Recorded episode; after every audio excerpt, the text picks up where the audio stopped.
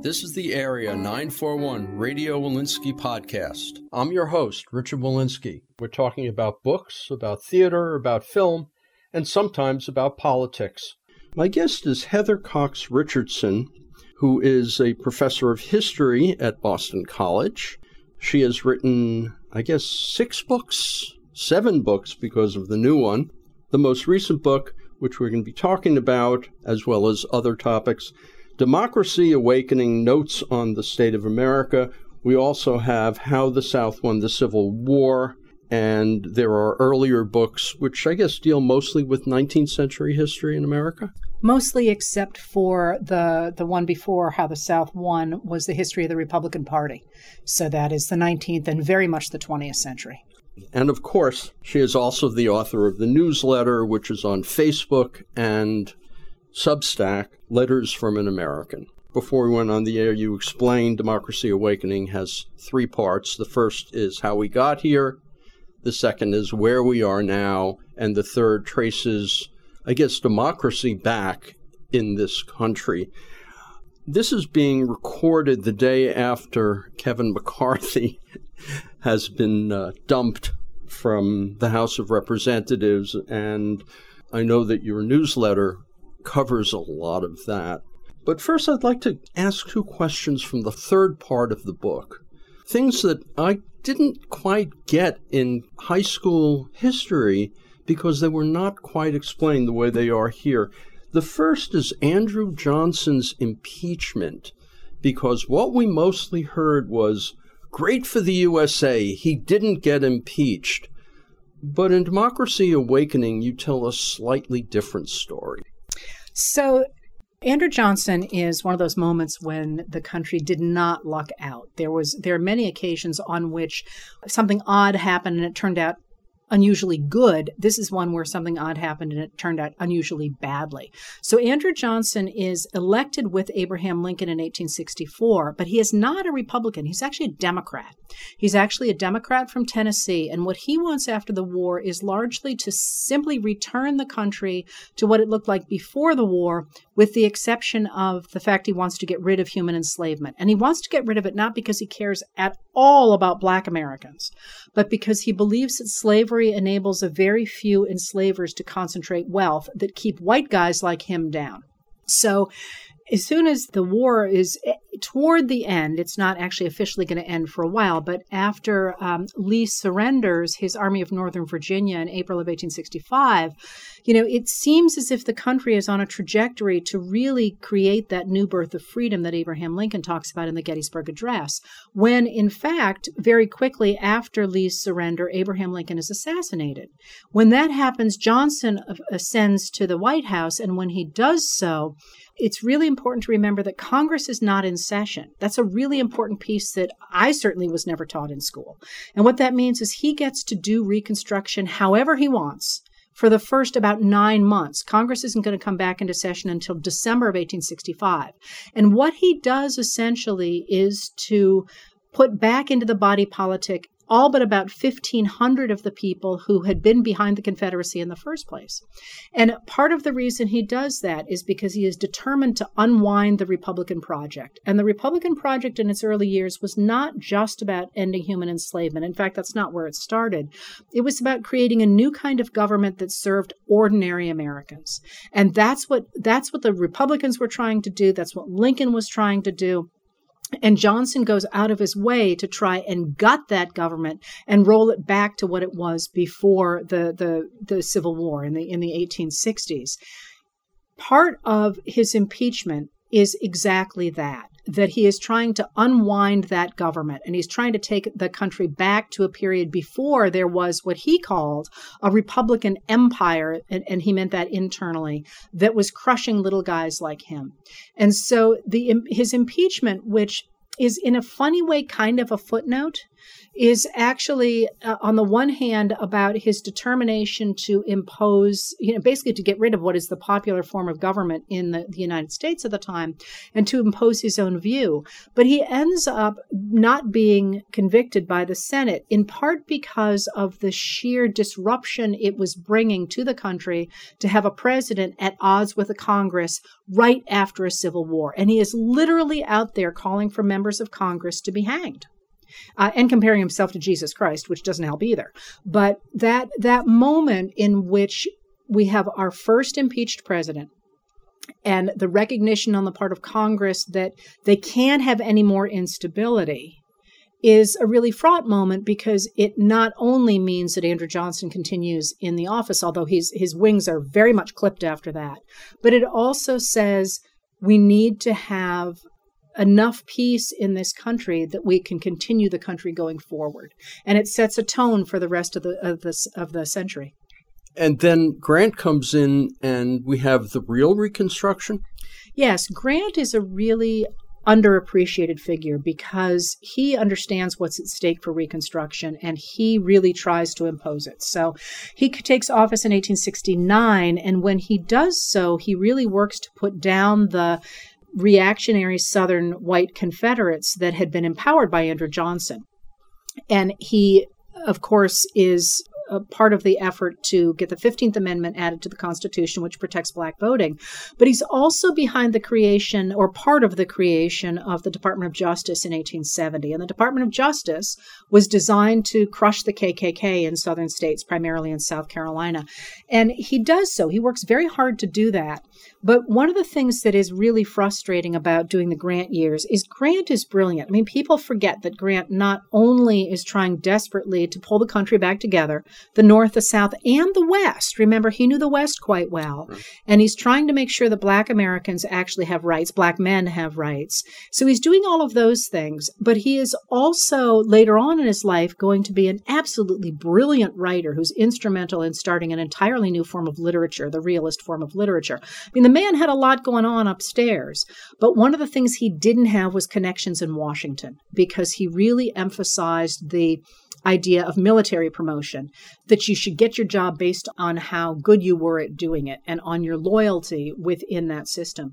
And so the other Republicans, the Republican senators, primarily Senator Charles Sumner of Massachusetts, really resented that he wouldn't take their advice and that he wouldn't take their appointments. So they decide to declare war on him basically almost from the beginning of the time he comes into office. Charles Sumner used to sit in the cloakroom, the, the Senate cloakroom, and make fun of him, make fun of his own president. And they want very much to wrest control of the party out of his hands. They believe he's this backwoods guy in the West and give it to Sumner. And so, really, very early on, by about 1870, they are already taking stands against Grant and trying to undercut him. And they're, they're actually one of the reasons that Reconstruction collapses in the 1870s under Grant's term, is because they are so deliberately insisting that he is corrupt and that his governments are corrupt, when in fact, that's, that's largely a made up story. But they were not Southerners. I mean, it was more personal. It was personal, but it was also about power. Charles Sumner really believed that he should run the Republican Party because he had suffered for it. Remember, he got the tar beaten out of him on the floor of the Senate right. in 1856. And you know he believed he was the he was the guy with the brains. He spoke a number of languages. He had connections all eh, through europe. And here was this guy who just came out of nowhere in the west who you know was this backwoods guy. And he really believed that he should have the power in the republican party. And he was very close to a number of people. One of the people he was very close to was a newspaper man and he brought a lot of newspaper men on board with this idea that that grant was corrupt. And you know we could actually do this entire interview just about grant and about things like Credit Mobilier, which is a fascinating story. But I suspect we're so far down a rabbit hole now that only me and three other grant scholars are going to be enjoying this. Two things I'm getting out of what you're talking about. One is that the insanity we're going through today, it's different, but it's also part of how Americans function in their government. The other part of it is that what I learned in history about that was he was kind of a drunk. And that's basically it. It's just like with Grover Cleveland.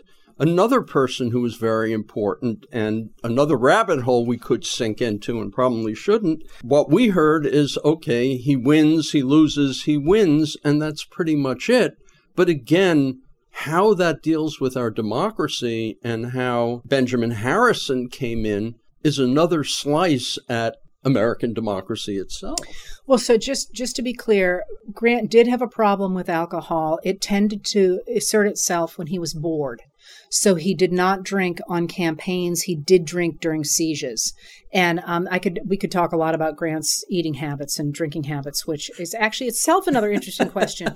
But but Cleveland is an especially interesting person because Cleveland is one of those people who've been written out of our history. And yet, Cleveland articulated the idea that the government had become too deeply into the pockets of the very wealthy and that the country was being torn apart by the, the very wealthy basically taking everything.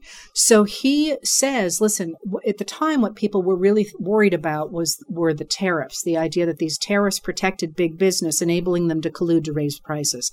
So even as if in the 20th century people assigned a whole lot of meanings to taxes. In the 19th century, that was tariffs. So even though tariffs are sort of specific economic tools, they carried with them a ton of baggage.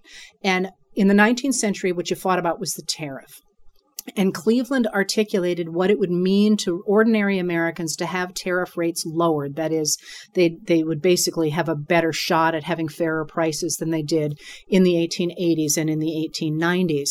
And he articulates that and because of his being able to bring people to that standard, the Republicans decide that he is deadly dangerous. So he is elected in 1884. He does not have control of Congress. He has control of the White House and he has control, I think it's of one house of Congress off the top of my head. And so he can't get the, the, the tariff lowered. He doesn't have the power to do that.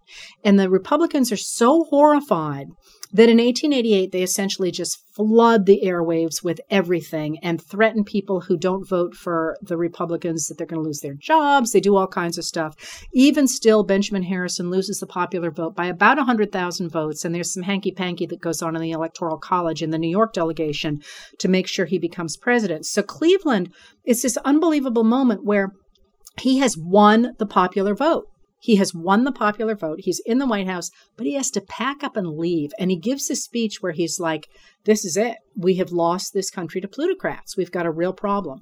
So Benjamin Harrison very clearly says he's going to run his White House for businessmen. It's going to be a businessman's administration, he says. And they pass a whole bunch of legislation that actually raises the tariff, that's enormously unpopular. And in the midterm elections, of 1890, we have this extraordinary flipping of the, the House in the favor of the Democrats because people are so mad at Harrison. And because of that, Cleveland is reelected in uh, 1892 and also gets control of the House and the Senate. So, for the first time since the Civil War, the Democrats have control of the White House and Congress. And this makes the Republicans go absolutely green. And they begin to say, that's it. We're going to have a depression. Uh, the, the Democrats don't know how to manage the money. Everything's going to be just absolutely terrible. You should all take your money out of the stock market and there turns into this run on the stock market there turns into a run on the banks and literally the it's, it's, just such a great period.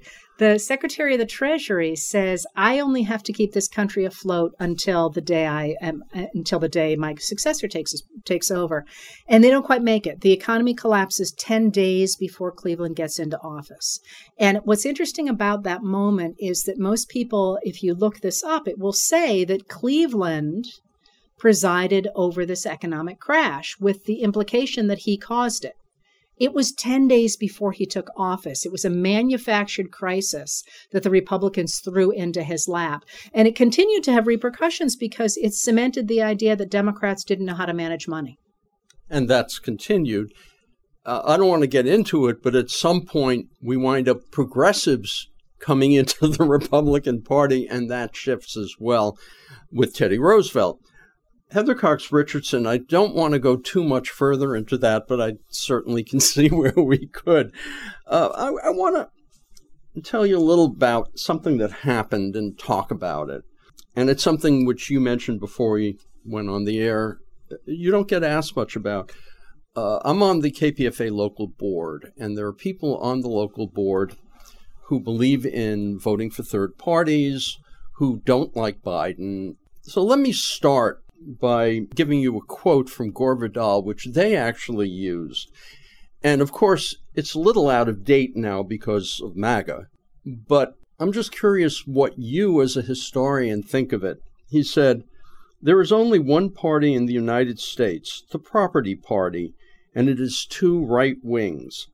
Republicans are stupider, more rigid, more laissez faire capitalists than the Democrats, who are cuter, prettier, a bit more corrupt until recently, and more willing than the Republicans to make small adjustments when the poor, the black, the anti imperialists get out of hand. Essentially, there is no difference between the two parties. You gotta love yourself some Gore Vidal, don't you? it's such a great way with words. Um, so there's so much to unpack there, and the the place that I would like to start is that the and it, of course now I'm like I want to talk about the history of it, but let me start here in the present, and that is that what what Joe Biden is is an institutionalist. And there are times when we don't need institutionalists because our institutions are secure. And right now, the the issue at hand, as I see it, is that one of our major parties has ceased to believe in democracy. They have ceased to believe in those institutions. And their replacement for those institutions is authoritarianism. The the problem with seeing both parties the same in the same light right in this moment is that it presupposes that we need to tear the entire system down, which is what a position a lot of people on the left take, both in domestic affairs and in foreign affairs. And my problem with that is that historically, when you tear down the guardrails of liberal democracy, both at the national and at the at the uh, international level, you must have something to replace them. You must have something better to replace them with. And right now, I have yet to see anything that is not authoritarianism, which is not going to be better on any of these fronts. So a lot of people, especially from the left, looked at me, look at me and say, "Come on, we suck overseas." Am I allowed to say that? Am I allowed to use that? Yeah, word? yeah, yeah. Okay, come on, we we've done terrible things overseas, and and that's absolutely true. And the the United States is absolutely you know, completely unfair right now. And I would be out in front of that discussion. If I could do anything right now, the very first thing I would do is to enact a much more progressive tax, much more, much more progressive tax. But if you look at the systems, I think that what is important about Biden right now is he is, and he says this, I'm not inventing this. He says, I am protecting the systems that have stood us in good stead as systems since World War II. And the problem with attacking those right now from any direction is that if we tear down those systems, the the only thing that is looking right now to replace them is authoritarianism. And and i actually believe that. I think that's right and i think you can see that happening all around the world. So for vidal's quote the the truth is that there's an awful lot to it if you look at domestic politics and you could make a very similar argument both in terms of finances, but also in terms of power, in terms of international affairs. But I think you can make those arguments when institutions that, that try and protect populations are secure. They are currently not secure. Once they become secure again, I would not only expect, I would hope that we would have very robust discussions about what those institutional systems should look like. But until then, I, I, I'm I'm a big defender of the systems we've got, and that's really the what it comes down to, right? Do you believe in liberal democracy, and do you believe in a rules based international order for all that they have never lived up to their expectations, or do you think they must be destroyed and replaced with something else? And I'm not against destroying them and replacing them with something else. If somebody showed me something else that would work and and do better than we're doing right now. And since the only thing I'm seeing on the horizon is authoritarianism, I don't want it. Heather Cox Richardson, before we move on to the book itself, one more question there concerns third parties. My take would be that it's a spoiler vote. It's not going to help. It's as if you didn't vote. Uh, the response to that is if there's minimal difference between the two parties, then I'm going to vote for somebody and maybe we can make headway with that third person or the third party that is telling us, you know, where they would go and a place that we want them to go. So I actually like the idea of backing alternative primary candidates. Uh, again, I think we're in a really unusual moment right now. So a lot of a lot of what I'm talking about is more generic than for 2024, because the way that works is if you back a primary candidate who then can trade those votes for, uh, uh, say, in the platform, that matters. I mean, that's why we have Pete Buttigieg at, at transportation. That's why uh, Elizabeth Warren has been able to do everything she's been able to do with anti monopoly stuff. So I'm a big believer in that. Historically, third party votes have been devastating just devastating. So if you look, for example, at the Liberty Party vote in 1844, that's the reason by about 4,000 votes in New York, we got the expansion of human enslavement across the American West. Had it gone the other way, had Henry Clay been elected that year, and it came down to about 4,000 purity votes, we would not have had the spread of human enslavement. And that you look at that and you just say, you know, it was a pure vote, but but for literally, you know, thousands of human beings, they lost their lives because of that.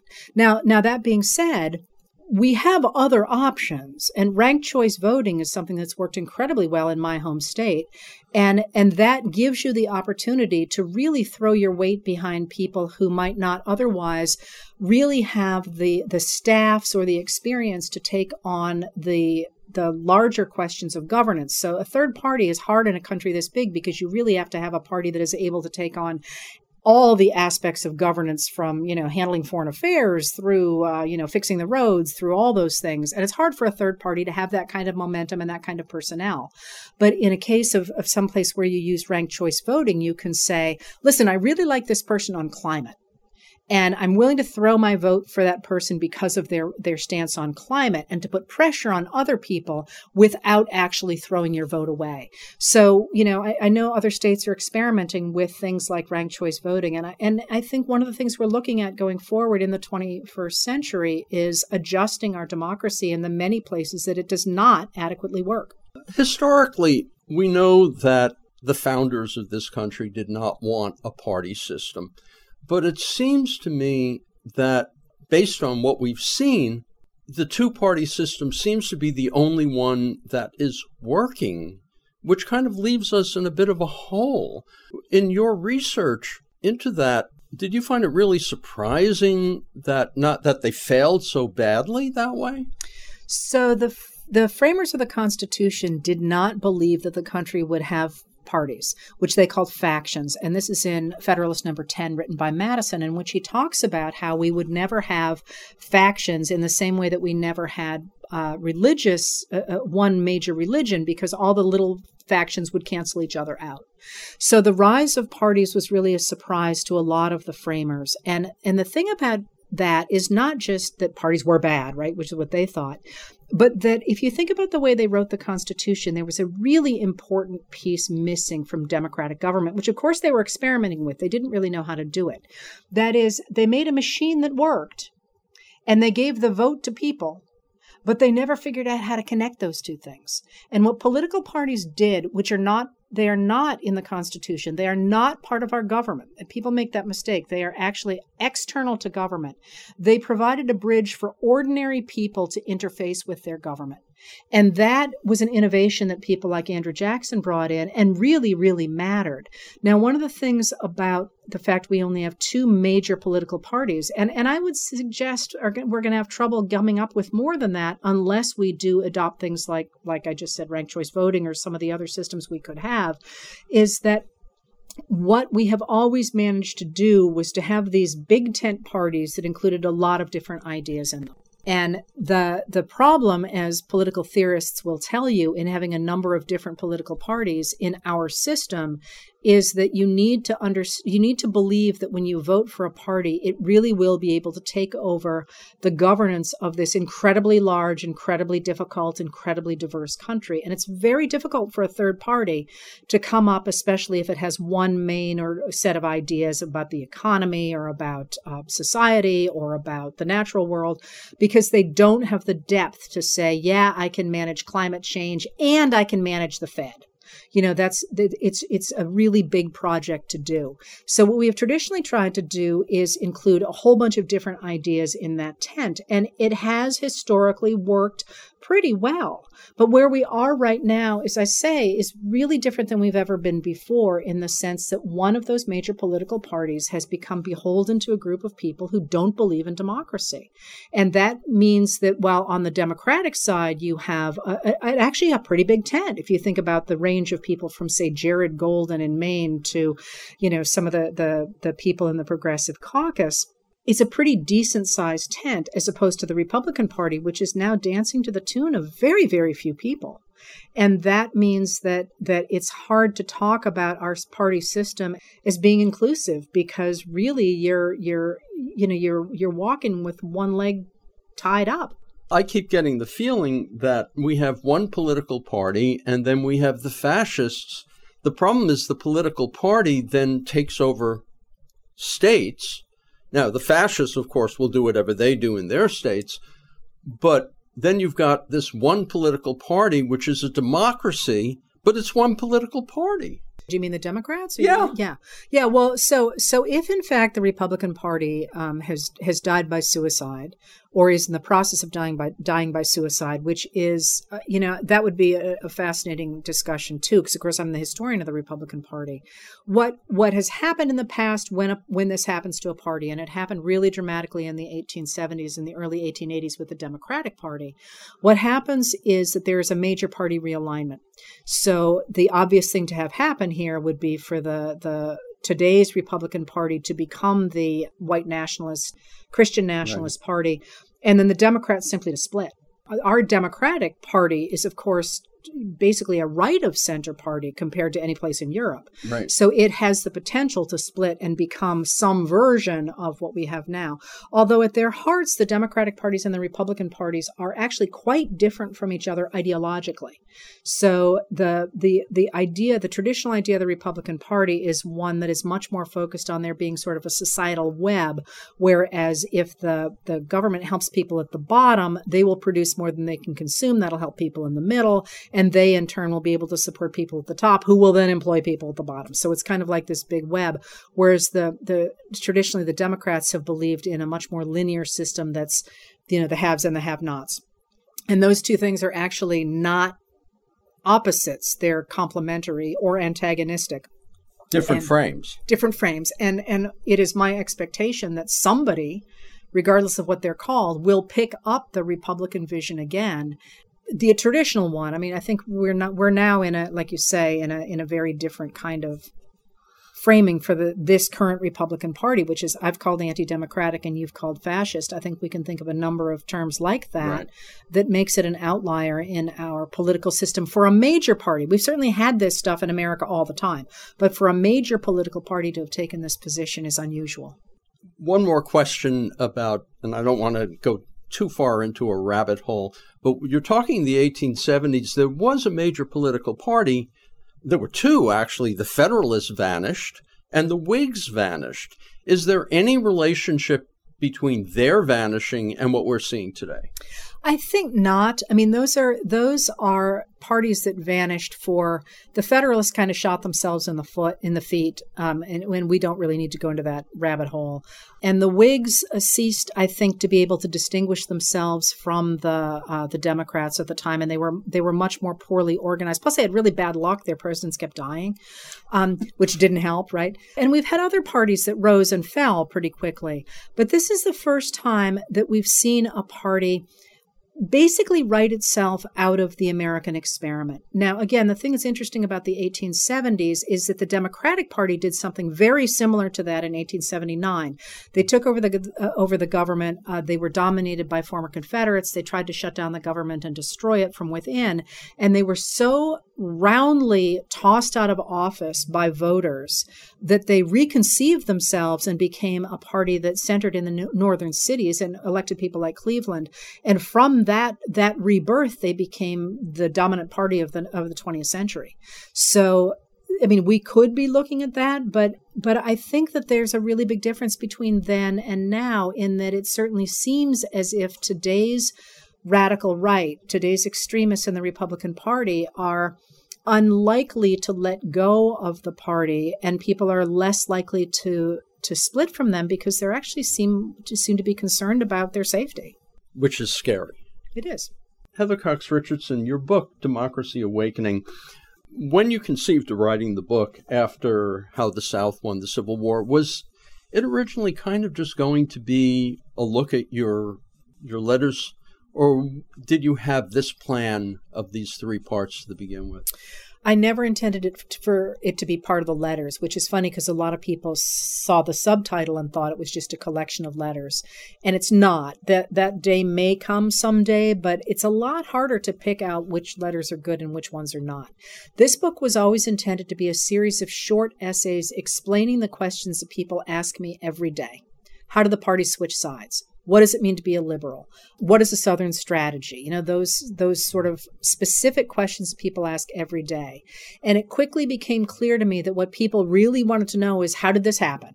Like what's going on and how do we fix it? Which is essentially what the book became. But what was interesting about it was that after I wrote the original draft of it, and they're short chapters, there's 30 chapters in about 250 pages, I put it aside for three months, and when I went back to it, I recognized that it had taken on a life of its own, which I really love. It's almost as if I had nothing to do with it.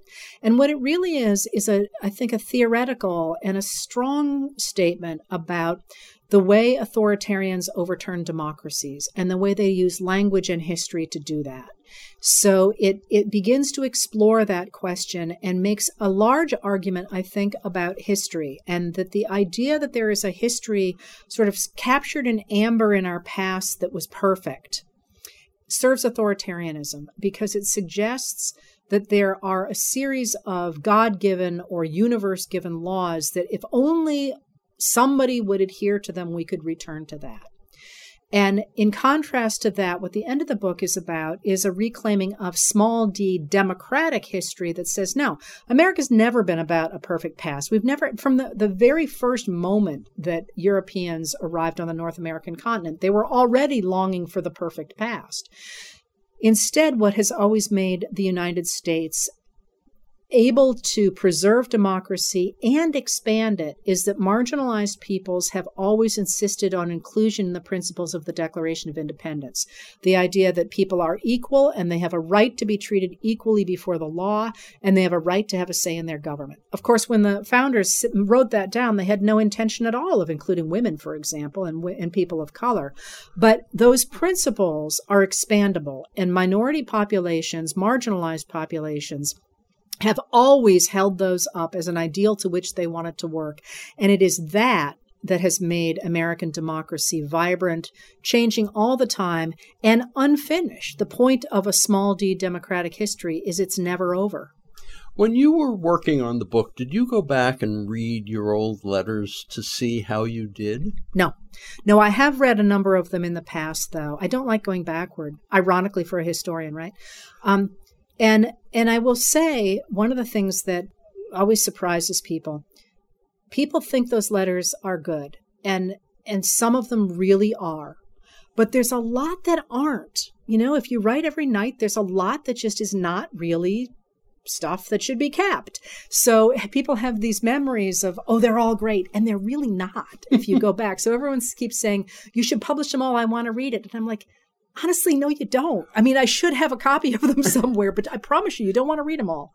Except that they are moments in time and they're little tidbits. Obviously, you know, from the vantage point of October 2023, you can look back at these two, almost three years of letters, four years of letters, and go, how did I miss that? So let me ask you, to remember what did you get that no one else got, if you remember, and what did you miss that you wish you had gotten? So the things that I have gotten are things that other people have told me in the sense that these are a conversation with people and people send me tips. So I believe I was one of the first people in the country to recognize that we had a really big problem with our freight trains, that they were being operated under a new system that was saving a ton of money for the, the, the train owners, but that was really putting workers at risk. And that was a tip that somebody sent me because they had people who were working on the trains. So I think that the things that I see are are either tips that people bring in or I see patterns because of the patterns that we have in our political history. Now, in terms of things I have missed, that's a little bit harder because I don't feel like there are things that I've ever sort of hit my head and gone, "Oh my lord, how did I miss that?" Because if you really have your ear to the ground, you don't miss a lot. I'm sure there have been things that I missed. I will tell you this one though. I saw early on the material coming across my desk about COVID. And I actually wrote a whole paragraph in a letter. And then I thought, my readers are so stressed out. And realistically, what are the chances that a pandemic would really come? So I excised that paragraph, but I left the notes in that night, figuring that a historian would see that I had seen it. And of course, that's if there's a story that I missed, that was the big one. Heather Cox Richardson, one of the big things that's happening right now is that for the first time, maybe in a century, or at least since the 1930s, we're seeing antitrust come up. Uh, and this is something that Obama missed and Clinton. What do you think antitrust and what Biden is doing, how does that specifically help democracy? And why do you think that for 30 years, particularly under two Democratic administrations, we let it go completely? So, this is fascinating. One of the things that is frustrating about this moment for a historian, and also, I suppose, a great opportunity, is that because the radical right is taking up so much oxygen, we are not looking at these major changes that are happening kind of in the paperwork, if you will. So actually, and it's funny that this is on the, the tip of my tongue because I've actually been looking into this recently.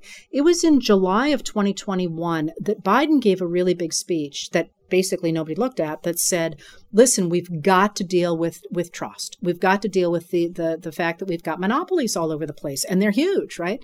And what he he said is that we're going to use he keeps talking about the whole of government approach which was kind of a joke at the beginning because he would call all these different agencies in and say you got to do this you got to do this you got to do this but what he was doing i think was changing the trajectory of the government so with the antitrust stuff what this administration has done is it's gone back to a much older version of antitrust. So when we get the rise of antitrust in the 1890s and then really taking off in the early 20th century, what people like Louis Brandeis are arguing is, and he's a, a justice on the Supreme Court, is that the reason we don't like monopolies is not just that they concentrate money. The reason we don't like them is because they stifle innovation, they make it really hard for workers to get decent money, and they make it really hard for small small companies to take off because they're being crushed by the big guys. So the idea of antitrust legislation from the beginning was because it is a societal good to make sure we have decent wages and innovation and lots of, of, of smaller companies, we're going to enforce antitrust legislation. And it's under uh, Robert Bork, in the 1980s, he writes this, this famous piece and he really pushes the idea that, in fact, monopolies are good so long as they lower prices. Nothing else matters so long as consumers get lower prices. So in fact, what we've had since then is the concentration of wealth at the very top of the scale, the very these large corporations, and also things like non-compete clauses so that ordinary workers can't move from one, you know, wage earning job to another. And it's really hemmed in a number of ways our society. At the same time that the initial cheaper prices that we got from some of these large monopolies have ceased to be that way. They've taken advantage of their, you know, the, their large shares of the market to raise to raise prices. So, what this administration has done now is to insist on returning to that older vision and restoring competition, restoring the ability of workers to negotiate for wages, and to, to try and promote innovation and stop everything from moving to the top. So, uh, in terms of what they're doing, I find this absolutely fascinating. Whether you agree with it or not, it is a sea change in the way our economy works, and it's a flip back to you know the guys I liked in the in the progressive er- era earlier mm-hmm. on. But the question of why Obama and Clinton missed it, I think, is a really important one because it speaks to the question you asked earlier about you know the parties are the same. And obviously, I cannot speak for people why they did the things they did. But as a historian, one of the things that really fascinates me is what I would call the zeitgeist, or what I think of in my own mind as little tornadoes. And that is that once you get a changed economic system, you tend to get what, again, in my incredibly sophisticated historical understanding, I think of as little tornadoes, but places where the the popular culture and the religion and the education and the social structures and all that begin to spin around that idea. So the people who really firmly stand against that idea get spun out. They stop being elected to office. They stop getting a voice in popular culture. They stop showing up in movies. They stop getting invited to the parties. And it's the people who stay in those in those little tornadoes that manage to continue to be active in, in public life. And so you don't get a moment where you can say, "Oh, the Republicans did this in the in the 80s and then the Democrats changed everything in the 90s." The Democrats do try to change things, but they don't try to uproot the system the way that somebody like Biden is doing. And and I would say that that is not because Biden is, is coming in on a white horse, but because the zeitgeist has changed and he has the room now to invent his own tornado as opposed to simply adopting that of his predecessors. And that could be completely wrong, but that's the only way I think about it. Well, but there's also, at the same time, and I guess this is part of it, you've got Google and Microsoft having taken over so much, and then you've got, you know, Musk destroying Twitter, and then you've got, you know, the auto workers strike, you've got the strikes in Hollywood, that there is some kind of change going on underneath.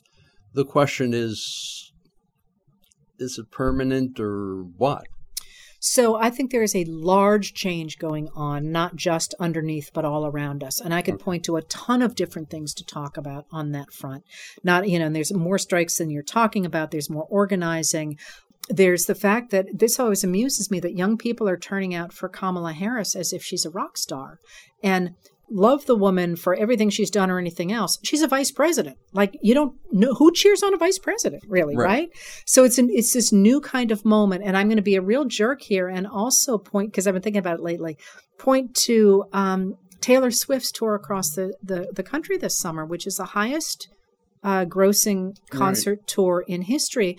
But what was interesting to me about that was it was cross generational and it was women think about the, the the huge numbers of daughters and mothers and aunts and girlfriends and all that that turned out across the country for an experience that was shared across generations.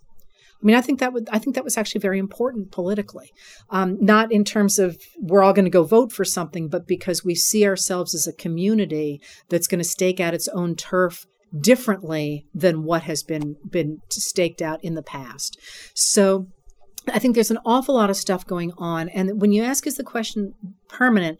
This, first of all, is how change happens. But second of all, when people say to me, yeah, but this is so ephemeral, you know, and, and mind you, I worry a lot about the, the fact that a number of Republican dominated states have locked up the election systems in their states. I worry about a lot of that stuff.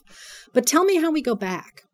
Tell me how we take this moment and say, never mind, we're going to go back to 2016 or 2014. And I don't see young people who are furious about gun safety legislation or the lack thereof and climate change and and you know the fact that they can't buy homes and I can't see people like me saying, "Oh, this is fine, I'll be silent again." And I can't see people saying, "Oh, you're right, I don't care about being able to strike." I have a hard time having them say, "Oh yeah, we think we're going to go back to where we were." I, I just don't see how you do that. The genie's out of the bottle. And on top of that, there's this strange interregnum of 2020 and 2021, life before and life after, and we haven't gone completely back. Something in the shutdown changed us. I'm not sure what it is, but something seems to have changed. I think that's right. I will point out, though, that, you know, there's change and there's continuity.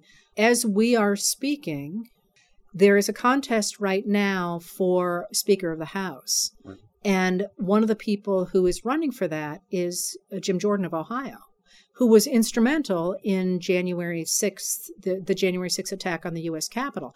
Well, wouldn't one have thought that anybody who was involved in trying to overturn our government would be out of it by now rather than running for one of the top positions in it. And that, in fact, I think should give people pause about where we are. But that's not to say those reactionary forces are going to win. It's just to say that the party's not over yet.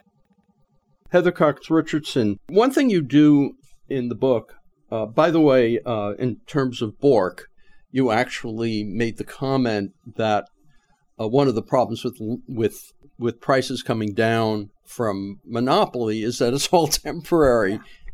It's all temporary. Well, yes, it's certainly that argument, as so many of the arguments of the 1980s were, was was simply illusory. I mean, it was it was not founded in any kind of reality, and that the the the thing that that really frustrates me, knowing. Not an insignificant amount about early trust anti antitrust legislation and the rise of trusts and the ideas around the trusts is that the idea that fundamentally the idea that the society has to combat trusts is an idea about the size of government because the whole argument that somebody like Theodore Roosevelt made about getting rid of the trusts was that we had to be able to have a government that was big enough to regulate those trusts. And Woodrow Wilson, of course, came in in 1912 and said, no, no, no, no. What we're going to do is we're going to break up the trust and then everybody's going to be happy again and they're going to have their new freedom. And this, this drove Theodore Roosevelt bonkers because he would say, what do you think's going to happen? They're just going to rebuild again. So you can't wedge yourself to a small government because you can't return to that past. The only way we can handle a society that has the industry we have, and this would be in the early 20th century, is to have a big enough government to regulate that. And so I've always seen Bork's take on antitrust actions as being part of the attempt to get rid of reg- business regulation, which was at the heart of the early years of the Reagan Revolution. It became something very different. But I think it's a much larger argument about the size of government. Heather Cox Richardson, why did you become a historian? I've always been interested in the stories people tell about their pasts because if you think about it, and of course I couldn't articulate this when I first started to care about history, but if you think about humans, we are one of the only species that makes sense of the passage of time. And the way we make sense of the passage of time is our understanding of ourselves. So the story you tell about your life is very real to you. It may not be the story I would tell about your life, but it's incredibly important to who we are. And the stories that a society tells about its, itself is central to who they are. So I became a historian because I'm fascinated by the stories that people tell about themselves and the stories that nations tell about themselves.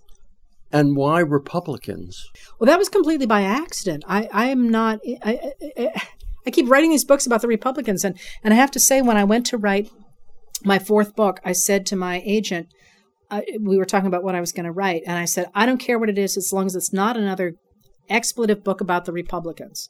So I wrote a, a book about the Wounded Knee Massacre, and you know who was to blame for the Wounded Knee Massacre? The Republicans. And I'm like, really? Come on, really? So no, the answer to that is that I I like the 19th century. I grew to like the 19th century largely because I think of who my advisor was and some of the early things that I began to develop. And if you are going to do politics in the 19th century, you must do the Republicans because they dominate the 19th century. Had I been a 20th century historian, I probably would have focused more fully on the Democrats as my primary interest. But of course, now I'm I'm doing much more with the Democrats simply because uh, the the Republicans are really much less interesting if you've spent as much time with them as I have, and the Democrats are much much more newer and more interesting. Where do you think ultimately? I mean, hopefully this will end on a positive note. But where do you think ultimately people will be talking about the Trump era? What what are they going to get out of it? I think they are going to look at how easily democracy could have been replaced by an autocrat. And I think one of the reasons that we are in the position we're in now is because coming out of World War II, Americans thought it couldn't happen here. And what I always like to say about that is that it did. It has. I mean, we had a one party state that was overseen by uh, not not an autocrat, but by a single party that dictated the terms of justice or injustice in our country from the in the American South from about 1874 to about 1965. So the idea that democracies inherently protect themselves is just wrong. And it is my hope coming out of this that people will look at the Trump years, but not just the Trump years. I mean, he doesn't fall out of the sky, he comes from something, and say that if in fact we are going to take on the challenges of the 21st and the 22nd centuries around the globe of inequality, of health, of climate change, of the many things that we're facing as a, as a human society, we must always be vigilant about protecting the guardrails of human self determination. Whether that's in a democracy or a different kind of government, I think is less important than the fact that we are aware that we must protect the right to, to self determination. Heather Cox Richardson, this book is out. Have you started to think about the next one? Maybe. and you're going to continue the uh, the letters ad infinitum. I am the le- not ad infinitum. The letters started organically and they will end organically. We will all know when it's time. But they're they're really, to be honest with you, they're they're a lot. They're you know a minimum of twelve hundred words, at least six days a week, and that's kind of superhuman. And I'm uh, you, you, that I, I said when I started them I couldn't do them longer than a year. It's been four. I, I can't do them forever. And and when it's time for them to be done, we will all know it, and then I'll go on to something else. All I can say about it is that uh, for the past two years, two and a half years, three years, I don't remember how long it's been, either every day at night before I go to bed or when I get up in the morning, I read letters from an American, and most of the people I know do as well. So thank you. Well, the, the, the thing that's fun about the letters, I mean, I like keeping a record because I'm a historian and I, I am so honored to be keeping this record in this era but it's a conversation. It's a conversation between my readers and me. And and I learn things every day and people come at things in a different way every day. And and that when I talk about the future being a hopeful picture and that there are things happening in this country that I don't think people are necessarily cluing into in terms of hope for the future.